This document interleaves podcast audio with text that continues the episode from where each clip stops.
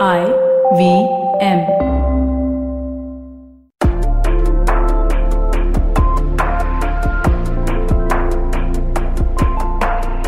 Welcome to the show Global Victoria Tech Talk, presented by Global Victoria, inspiring global possibilities. I'm your host for this episode, Pavan Srinath, and I'm delighted to talk to Jason Kimberley from Melbourne, Australia, about how he and his colleagues at Cool Australia are tackling two big problems in education disengaged students and overworked and under resourced teachers. Jason is the managing director of Cool Australia, a fantastic not for profit organization out of Melbourne, Victoria. Hi, Jason. Thank you so much for joining me. Thank you for having me, Pavan. Absolute pleasure to be on your show. It's a pleasure to have you here on Global Victoria Tech Talks. And Jason, I'm just amazed by the work that you do at Cool Australia. And um, I'm not just amazed by the quality of the educational resources that Cool Australia has created over the last uh, 12 plus years, but also the reach that you've managed to achieve, not just in Australia, but I'm here increasingly in India and elsewhere as well. And uh, correct me if I'm wrong on these statistics, but uh, about 90% of Australian schools and maybe what 48% of Australian teachers use uh, resources that are created by Cool Australia. And all of this you have achieved not by being a part of government, but as a not for profit private entity doing amazing work on helping, I think, educators and uh, students or learners. So, do tell us a little more about Cool Australia and what has driven you to do what you do. Well, certainly. Well, uh, it all uh, started for me back in 2005, Pavan. I went on a trip to Antarctica with a couple of mates of mine, uh, Jason Veal, an old school buddy, and, Pete, and uh, uh, Peter Hillary, who I've done some expeditions with. And we spent three weeks at 80 degrees south. We were man hauling sleds. We had a, did a circuit of the um, Ellsworth Ranges in the Horseshoe Valley. And uh, when I got back and was writing a book about our adventures in Antarctica, I was researching the Southern Ocean and um, about the ecology. And I was really uh, surprised to read about uh, fishermen who were coming into the Southern Ocean. They were netting krill by the boatload. The krill was being used as an additive to put into pellets to feed cattle that were grazing on cleared Amazonian rainforest to grow hamburgers for Americans. So I thought, probably didn't need another hamburger. And uh, I thought that was just so wrong on all levels, out of sight, out of mind. People are making money. And uh, I wanted to um, know more about this and what was happening around the world. And I discovered that there's hundreds, if not thousands, of similar type operations going on in land, in sea. And um, I thought I knew about these things, but as it turned out, I didn't know as much as I thought I did. So I thought, if I don't know, who else doesn't know? So I spoke to some of my teacher friends and said, you know, what's happening in schools? What are kids learning about our natural world, about our natural capital? And they said, look, it's very much, you know, don't do this, don't do that. And by the way, 10 easy tips to save the planet. And I thought that is just absolutely demoralizing and so um, deflating for me, let alone a kid at school. So I thought there was an opportunity to speak in plain English with a sense of humor to distill complex ideas into readily understood subjects, you know, year level specific, subject specific classroom lessons, and look for the English, look for the science, look for the maths. So maths can be viewed through the lens of climate change.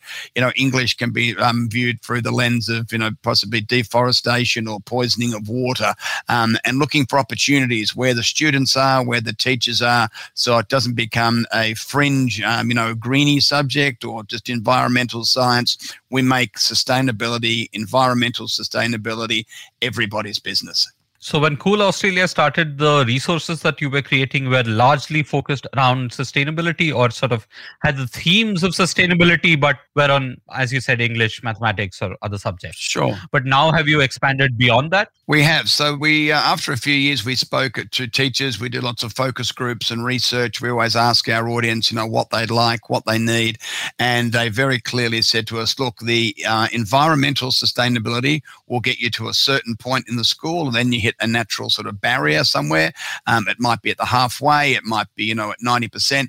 But if you can incorporate the three pillars of sustainability the social, the economic, and the environmental, you can capture the whole school. So that's what we went about doing. And we also have done lots of research and looked at other people's research on this. And um, when you can help people understand the social and the economic, they become much more um, empathetic towards the environmental as well. So you can appeal to people on three different levels. So everything we're about is sustainability of our natural world, of our economy, and of our society. Uh, thank you, Jason. And you know, here in India, over the last decade of, uh, or so, uh, in school education, one of the key questions that people have been uh, worrying about is learning outcomes. Yeah. And and uh, what I love about the focus that Cool Australia has uh, is, I think, two things. One is reducing student disengagement, if I'm not. Mm-hmm. Mistaken. Yeah. The other is sort of supporting overloaded and under resourced uh, teachers and educators, right? Yeah. So I want to go over them one by one.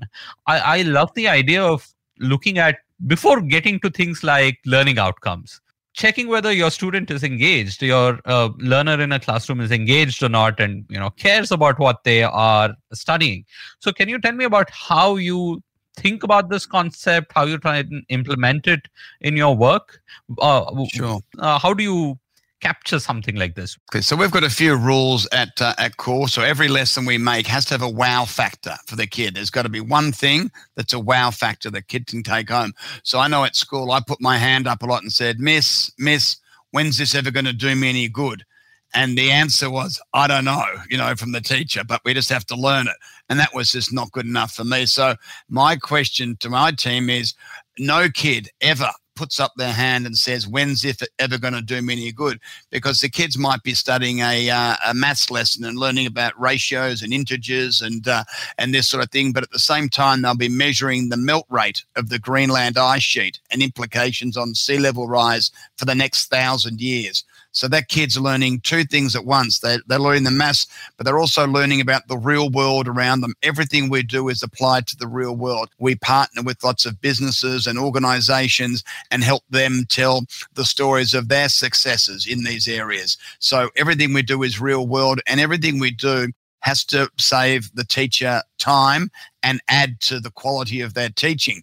So we um, uh, have over 1,700 lessons online for teachers to come and download uh, at no cost. So we save teachers just in Australia alone. We save teachers something like you know 60 million dollars in time alone last year for saving the, the lesson preparation that they otherwise would have had to do. So we take a conservative base and we say a lesson will take maybe five hours to create from scratch with all the research and and all of that. So uh, we look at that and we look at the time we're saving teachers. So that's a big tick. So teachers understand that Cool Australia offers them a um, an instruction sheet. So we assume no knowledge on a teacher's behalf. So it's literally point one, point two, point three, point four. And if you're well versed on the subject you're teaching, you can go, yeah, yeah, yeah, I just come in at point 10. Um, but if you don't know anything about it, you can read it and you can become a teacher and teach that class. Even I could do it, Pavan, and, and so could you. So it's an instruction sheet that assumes no knowledge from a teacher. And in Australia, we have about 40% of our secondary teachers are teaching outside their areas of expertise. So, you know, the English teacher has to teach history or the maths teacher has to do geography or whatever it might be. Because teachers at schools are trying to save money by not having all the specialist teachers. So teachers have to become all rounders, but they're not trained to be all rounders. So that's where Cool is a really valuable asset for particularly for those secondary school uh, teachers where they can come on and educate themselves. Because often the challenge of education that I've found through our experience at Cool Australia is we have to help educate the teachers first and train the teachers and lift their standards and expose them to things that they wouldn't have had the confidence to teach, whether we're looking at things like equality or racism or climate change. You know, these things can be quite um, tricky and can be quite, you know, uh, politically uh, uh, sort of um, you know uh, enabled sometimes, and you know parents have got a view, and everyone everyone's got an opinion. So we really help teachers give them the confidence to teach in areas outside their expertise and give them the tools to be able to do that. Uh, that's incredible because I can't agree with you more that so many of these issues are so sensitive and sometimes it's easier to not talk about it than yeah. talk about it in a responsible manner right because you're, yeah. finally you're talking to students yeah. you're not even talking to full grown adults where you can take you know you can afford to mess up a little more perhaps yes right whereas here uh, it's formative years sending the wrong message is is worse perhaps than sending no messages. Because they're going to find the information somewhere pavan so they may as well get the thing the information that's factually correct sensitive to their year level and scientifically accurate so that they can uh, actually learn the uh, the reality of the world in which they live and make their own decisions from there so while we've been talking about education and we've been talking about uh, resources for teachers and students, uh, Jason, how at Cool Australia do you look at the role of technology overall? All right, playing a role in uh, education. Uh, I'm I'm also asking this because you know classroom education to an extent I would say uh, has broadly been the same, right? I mean, you have teacher based learning, you have peer learning, uh, you can break away into groups, you can do a few things, but by and large, the shape and size of this has stayed roughly the same over the last century or so. Uh, so, do you see technology in a way sort of enabling the classroom and you know making things better, or do you also see it disrupting the classroom going forward? Yeah, I, I, think there's there's a few things going on there. So I think um, a lot of um, uh, uh, publishers, for example, have made the mistake of um, just literally publishing their textbooks online. So there's a digital version, but it's no different to the printed version. So any opportunity for video or interactivity um, is lost. So I, I think that's been um, uh, pretty pretty ordinary from a lot of the big publishers, particularly when they first started out in edtech. It's slowly changing but you still see a lot of just big slabs of textbooks that are just literally, you know, a, a, a, PDF version online. So I don't think that's been a great advance other than being able to have the access to it and not carry around all the books in your bag. So, you know, there's some benefits there. But I also think that um, a lot of in the ed tech space, that a lot of the tech comes before the ed.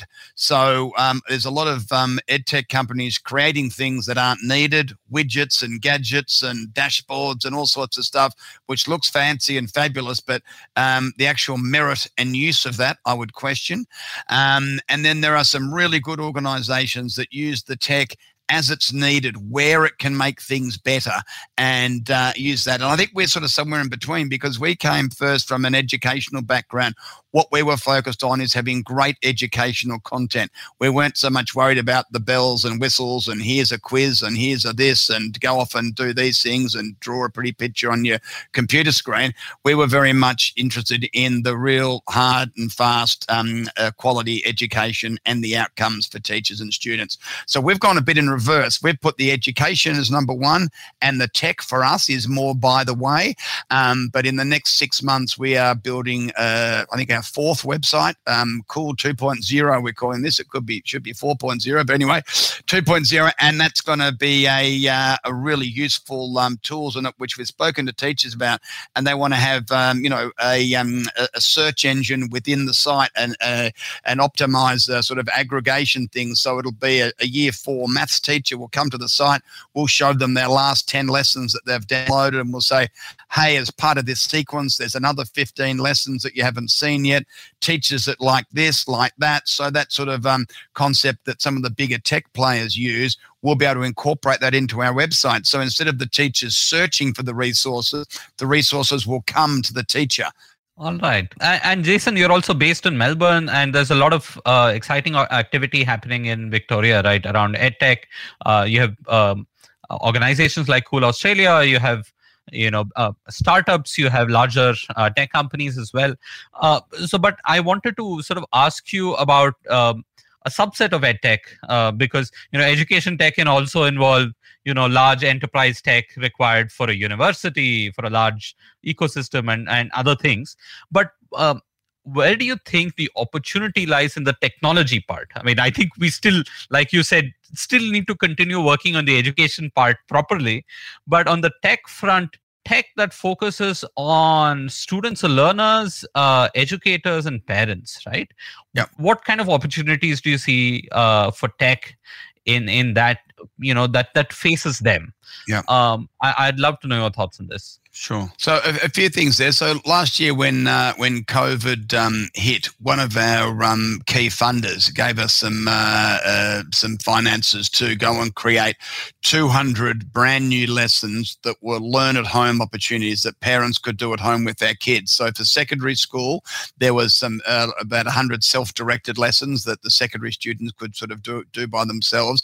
But for the primary students who needed more help and supervision from the parents, we created a whole lot of lessons around about health and well-being and cooking weights and measures in the kitchen. So we're teaching kids to cook. We're teaching them the maths and the science of cooking and things that they can do with their parents. So we had um, zero parents on our database a year ago. We've now got over 10,000. So that was uh, an example where, where we quickly, you know, um, shifted our focus from just for the teachers and said, what can we do? Parents are going to, you know, we I think parents at home, in Australia, maybe for four or six months, you know, educating from home. And I know it's been a lot longer in uh, in India, but we uh, had that experience, so we were quickly able to do that. So there's also some organisations in Melbourne that we have partnered with.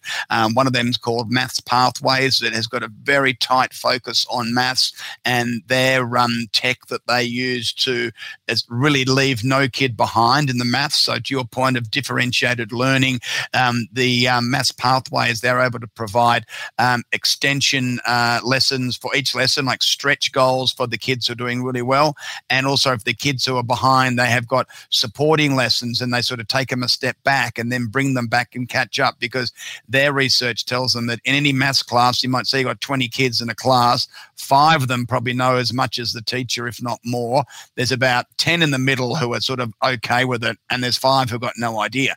So they set up to specifically lift the good ones, challenge them, and lift the bottom ones up to to the average in the middle. So they're a good one. Another one's a good one, Stile, which is based on um, which is very much a science um, uh, based one, and they have um, been contracted by the Victorian government to provide secondary resources in science, and they've got a terrific website which has got all the interactivity, and we've provided some quite a bit of content for them. And there's also another one called Schoolbox that we've um, also had many conversations with, and sort of trying to understand. Although there's sort of competition there in different areas, and uh, we've also found that everyone's been uh, very generous with their time and uh, understanding what each other organisation does, and sort of trying to help. So there's lots of platforms and different tech sol- solutions, but I think it really comes down to keeping a really strong focus on your audience. We want the kids to get educated. We want the parents to know what's going on, and we've got to make it easy for the teachers. So they're the three things in audience, and you can never lose sight of the great content, the time saving, the wow factor, and of course, keeping it relevant to the national curriculum. Because what no teacher wants is an extra job. You know, we've got to save teachers time, make their lives easier. I was talking to a tech company last week, and their target is to save every teacher that they work with 400 hours a year in time, right? With with lesson, with marking, with reports, they do everything, right? So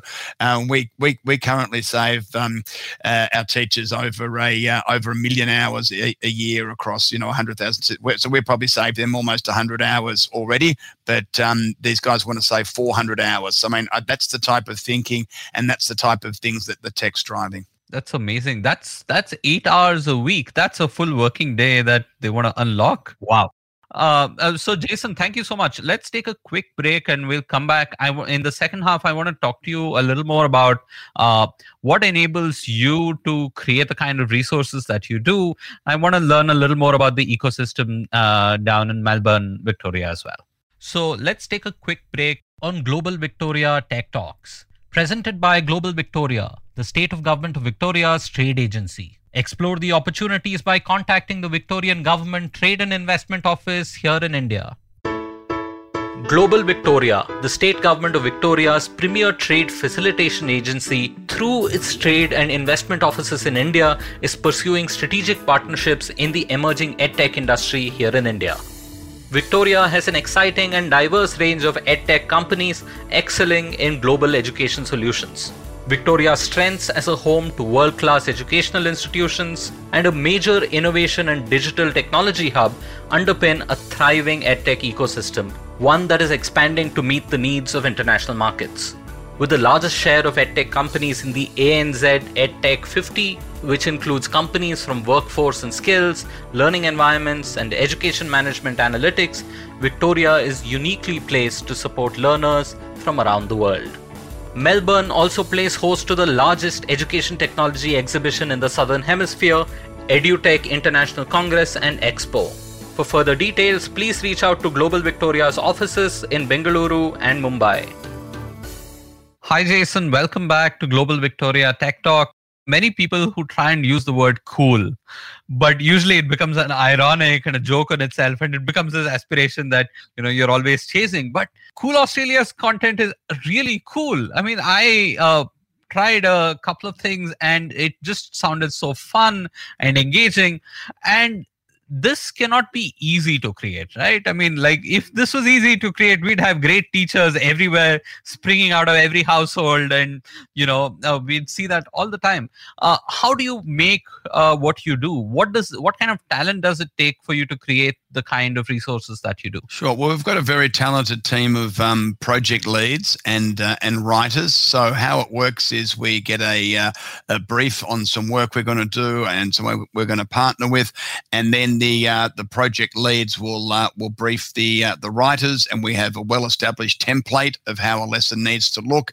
And before I mention you know, that wow factor that needs to be in every lesson, so it's got to save the teacher's time, it's got to engage the kids, and it's got to have that wow factor of excitement and it must be connected to the real world. Nothing in the abstract, all real world, so kids can relate to every scenario.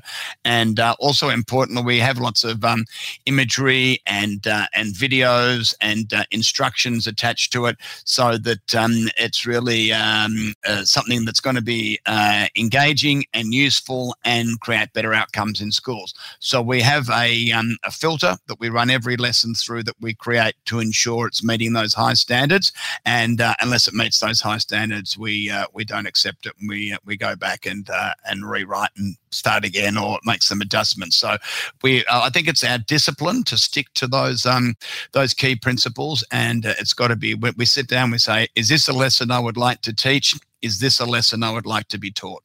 And uh, when I went to a school, actually, uh, uh, maybe about a year or so ago, I was talking to one of the teachers and the kids there, and um, I said, "Oh, you know, what do the kids think of our lessons?" And they said, uh, oh, "Let's go and ask them." So I went up to some of the children and said, "What What do you think of um, the Cool Australia?" They said, "Oh, we love the Cool Australia games." I said, "We, we don't do games, you know, we do lessons." The kids said, oh no, everything's like a game. It's so much fun. You know, we really look forward to it. So when a kid comes and tells you a lesson feels like a game, you know you're exceeding because we know kids love to play. And when you entertain, you educate. So that's one of our key planks that we always remember is when you entertain, you educate. And it's just got to be really clear. It's, it's simple, it's straightforward. And um, we also are very conscious of not trying to make ourselves look smarter than the teacher. Okay. And Jason, um, how do you uh, verify or evaluate how these uh, resources work. I understand that you have a great quality control uh, setup. I mean, you have all these filters that pass through such that whatever comes out is fairly cooked and ready. Mm-hmm. Uh, yep. But but how do you try and you know source feedback from educators and from students to see okay is this uh, addressing that problem of student uh, disengagement? Is it improving uh, that child's learning outcomes?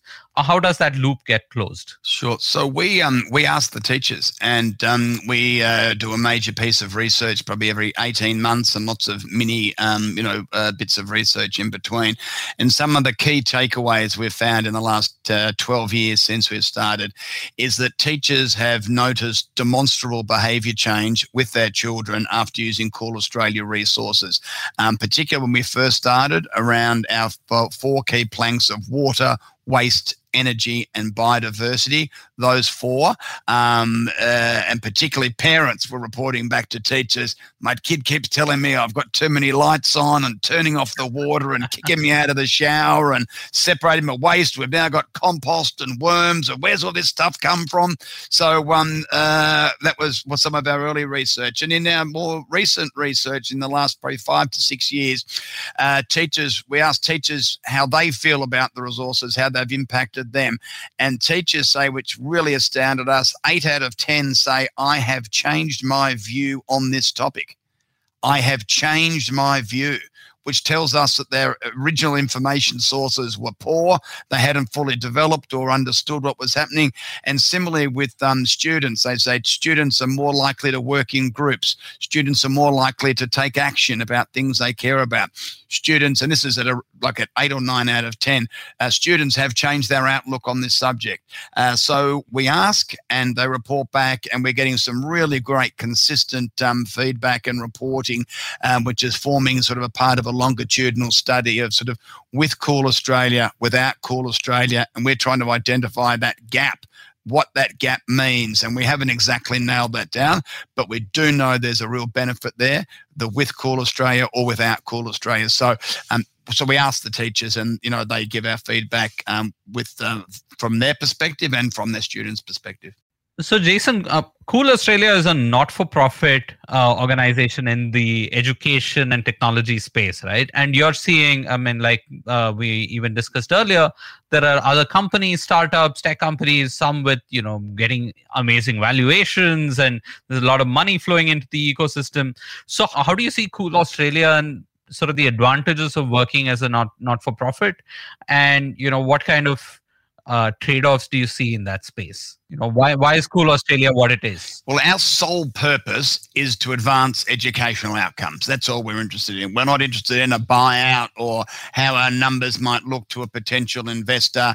We are solely interested in the social um, uh, outcome that we that we can get out of kids. So I think that helps us. We, we're focused now. Whilst we're not for profit, we're not for loss either. You know, we we we run our not for profit as a business because if we don't have a surplus, we can't invest into our organization and get great people and have great platforms and deliver great content. Whilst you don't have to have the um, educational background, I have no educational background other than I went to school um, and uh, less of a background in tech. So it's sort of quite an unusual place for me to be. In fact, Pavan, I was recently nominated as the uh, accidental IT hero of the year last year, but in an ironic twist, I made the final and came third.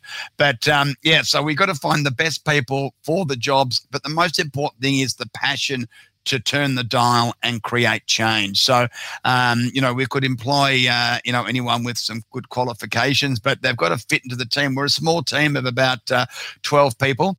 And, uh, you know, we started off with we started off with two, you know, 12 years ago, and we've just kept slowly, slowly growing. So, um, you know, our um, our turnover in our first year was 200,000, and this year it'll be over 2 million. So, you know, there's a lot of um, uh, uh, work to be done to, you know, keep the doors open and keep creating the great content. So the people have to be passionate. They need to be committed, and um, you know, and they got to say, you know, they've got to be they got to be fun and really uh, enjoy the team. You know, we uh, we work really hard, but um, you know, we also um, make sure everyone gets spend plenty of time with their families and most of our team work from home, so uh, the remote um, uh, working has been um, positive for us. People have saved a lot of time commuting and uh, are happy working at home. So we all come into the office one day a week on a Wednesday, and we all have sort of the fun uh, uh, get together the first hour of the day, and uh, you know make each other laugh and have some good interactive sort of bonding activities, and then we go about our business and have some meetings, catch up with everything, and then we will go back to our different places. So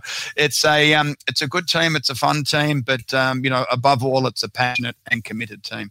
Uh, and Jason, um, could you tell me a little bit about what might be some of the enabling things in Melbourne and in Victoria that help you do what you do?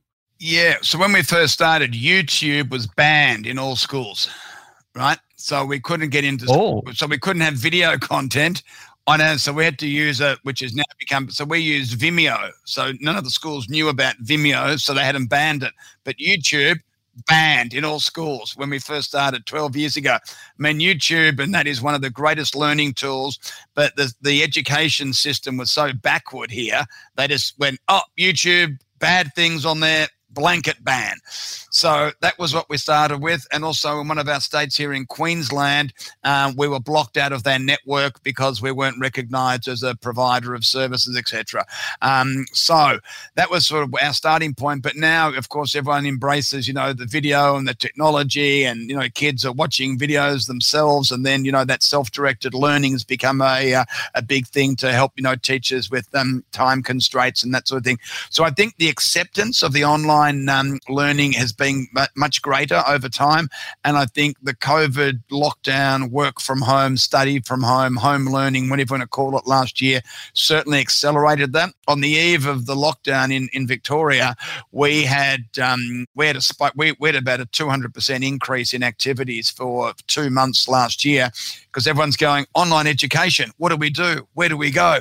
And we'd been set up for 10 years, of course, and we'd already we'd created those extra lessons as well for the learn at home opportunities for parents and students. So it's just really important, I think, to um, you know, and for the first time in my life, I thought we're ahead of the game. That wore off after a couple of months. So I, I think being able to be ready and you know to be able to um, move quickly when you see things coming. So I think larger organizations have to go through lots of approvals and planning and what's your strategy on this. We can just go bang and do it straight away. So we're a small operation and we can be uh, very quick with our movements and changing direction. So I think it's a great opportunity. What we've done is we've tried lots of things. We've asked teachers what works, what doesn't, how would you prefer this to be. So we really focus on you know the the UX experience um, uh, with that with our teachers and and how they want things to be and where they would expect to find things and uh, and that type of thing. So a lot of it is trial and error. We've made lots of mistakes, but thankfully we've got more things right than we've got wrong. So we can um, uh, use all that. So you know we very much think here you we either have a win or we learn. You know it's never a loss. It's never a disaster you're learning the whole time. And you know that applies to everything you do in life. So we're always here to learn. Like you know we're, we're educators but we're always learning ourselves. And you know i think uh, i forget who told me this first but they said that you know you need to be at the right place at the right time for certain things to happen. You can never figure out the right time. So find the right place and hang around. It will be the right time soon enough. And i always uh, i mean in as horrible as the pandemic has been when it comes to a few things like this online education and other things. Yeah. People have been trying this for a long time and people have been doing this for a long time but suddenly i think the upsurge in sort of attention and awareness that this is possible this is not just possible but this has been done. Yeah yeah. Just just go along for the ride. Uh, and and i think that uh, has been significant across the world. Uh, so, yeah, no doubt. Jason, I was also very uh, happily surprised to learn that uh, Cool Australia's second largest user base comes uh, from India. Yeah. Uh, so, and I'm guessing that this is largely organic. That that this might have happened. Could you tell us about uh, what you've seen uh, from your Indian, you know, teachers and students or parents who might be using your resources? Yeah, sure. So we have um, had a, a, strong following uh, in India. It's our uh, after Australia. It's the second, our second largest uh, uh, country on as far as you know, um, people coming on and, and signing up. We ran a pilot program at in three Indian schools towards the end of last year, whereby they came to our website and specifically directed by the principal to come and uh, and have a look at our website. And they were very interested in the environmental sustainability uh, content. And um, we're working with Cisco. We're just recently given a grant by Cisco, and we are going to create 50 lessons specifically tailored to match the Indian curriculums and have that as a focus for that. So the, the feedback we got from the work we've currently done with the uh, Indian teachers, love your content, love your ideas, love your approach, um, but we really do need it addressed to the Indian curriculum, which we kind of knew. And in fact, I've got a couple of quotes here from, I've got two quotes here that I'll share with you from some Indian teachers. One was um, the first one, using Cool Australia boosts teacher confidence in teaching, gains more confidence in teaching action based lessons. Also, teachers increase their knowledge of real world issues. Overall, it is a great help to develop better teaching skills. And another teacher, as a teacher, we have lots to learn and ways to improve and attend workshops. Cool Australia has opened my eyes for teaching. So that was just a couple of, I just grabbed it from the research this afternoon. So um, with that uh, pilot program, we had science, English, creativity, um, maths, some sustainability subjects, and but of most interest, as I mentioned, was the environment and sustainability topics. So the some of the other reasons that the teachers gave us in their feedback was that we provided creative new ways to uh, teach these subjects, bringing a focus on the real world into the classroom, and provide content to help with everyday life. So that was some of the feedbacks, and uh, um, so that I was got a, no- a note here that um, the uh, the teachers felt our instruction model was very closely aligned with the Indian uh, teaching practice, and the majority of teachers felt it was very important to align with the curriculum. So now with that funding from Cisco, um, before the end of this year, we will have we will start out with Indian specific lessons that will you know obviously take in the, the Indian situation and you know be culturally respectful and uh, be be looking looking at uh, how we can do better in India. So that's been really exciting for us. Uh, Jason, thank you so much. Uh, I learned a lot from our conversation today, and uh, I love that in our conversation today. Um, in edtech, the education was front and center, and I think that's yes. Technology should be serving education rather than the other way around. Yeah, correct. Uh, and I really love that that came through in our conversation. Uh, thank you so much for joining me on Global Victoria Tech Talks. It was an absolute pleasure to have you here. Thank you, Pavan. Thank you for having me today. Thank you for joining us for the third episode of Global Victoria Tech Talks, presented by Global Victoria, inspiring global possibilities. Thank you so much for tuning in, and don't forget to subscribe to the show on the IVM Podcast app or wherever you get your podcasts from.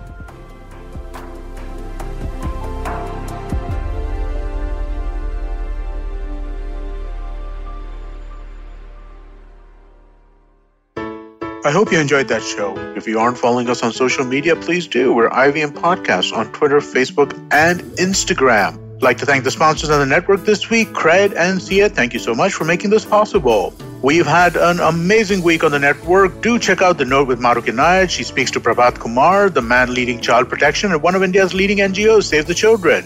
On The Habit Coach, Ashdin was joined by Rajat Mittal Shah to talk about some superfoods in Ayurveda like turmeric and ashwagandha. On Paisa Vaisa, host Anupam Gupta has a digital gold special in two parts, one with Ashraf Rizvi, founder and CEO of Digital Swiss Gold, and Gilded, and one with Deepak Abbott, co-founder of India Gold. Listen to the first part of the Father's Day special of Agla Station Adulthood with Natasha and her father, Dr. Vipul Roy Rathod. You should also check out Cyrus Says' episode with Mukul Chadda. He talks about upcoming shows Sunflower and Sherni. Our Kannada podcast, Thale Harate, celebrates 100 episodes, and we had a reunion of hosts Pawan, Ganesh, and Surya who shared their favorite moments from the past. Shiva Mehta is back with the second season of Smile India. The show is available in both English and Hindi. On this episode, she talks about the conversion from bag teas to bagless ones and how we should ditch the plastic and have a great tea experience. And with that, I hope to see you again next week. Feeling overwhelmed, anxious, struggling with too many obstacles, don't know where your life is headed? Well, if you are dealing with one or all of these, tune into the Positively Unlimited podcast because in each episode, I share a life lesson, a life hack, a pro tip that can help you get your life back on track. All episodes are available on the IVM website, IVM Podcast app, or wherever it is that you get your podcast from.